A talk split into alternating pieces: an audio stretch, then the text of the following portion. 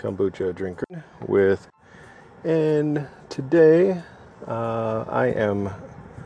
I picked up a new live uh, raw soda, Dr. Kombucha. So I think it's a spin on Dr. Pepper, uh, but it is a it's a uh, live soda.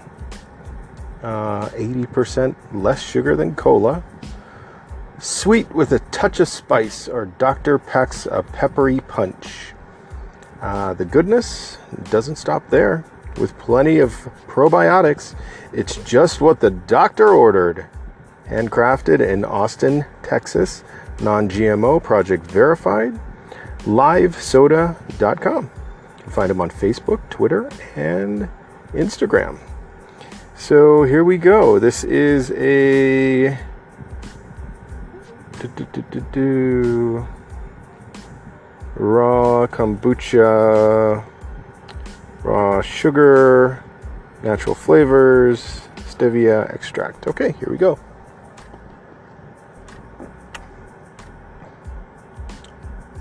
Interesting. Interesting. I see what they did. Um, does it taste like Dr. Pepper?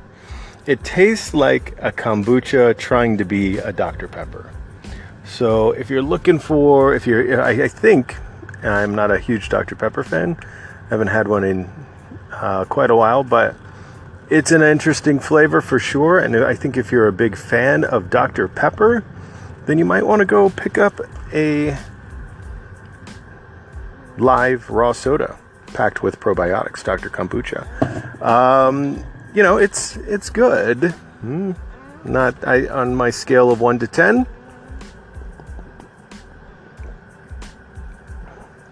Give it another sip. Okay. So before I give you a score, I'm going to tell you something. Share something with you.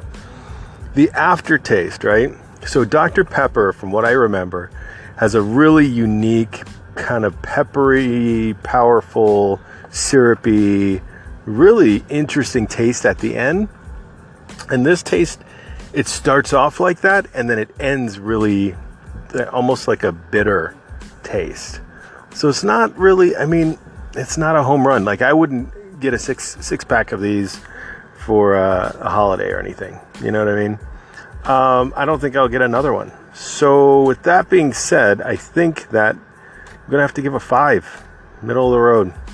Uh, but to be fair, I'm going to try some of the other flavors from from uh, this manufacturer, Live Soda.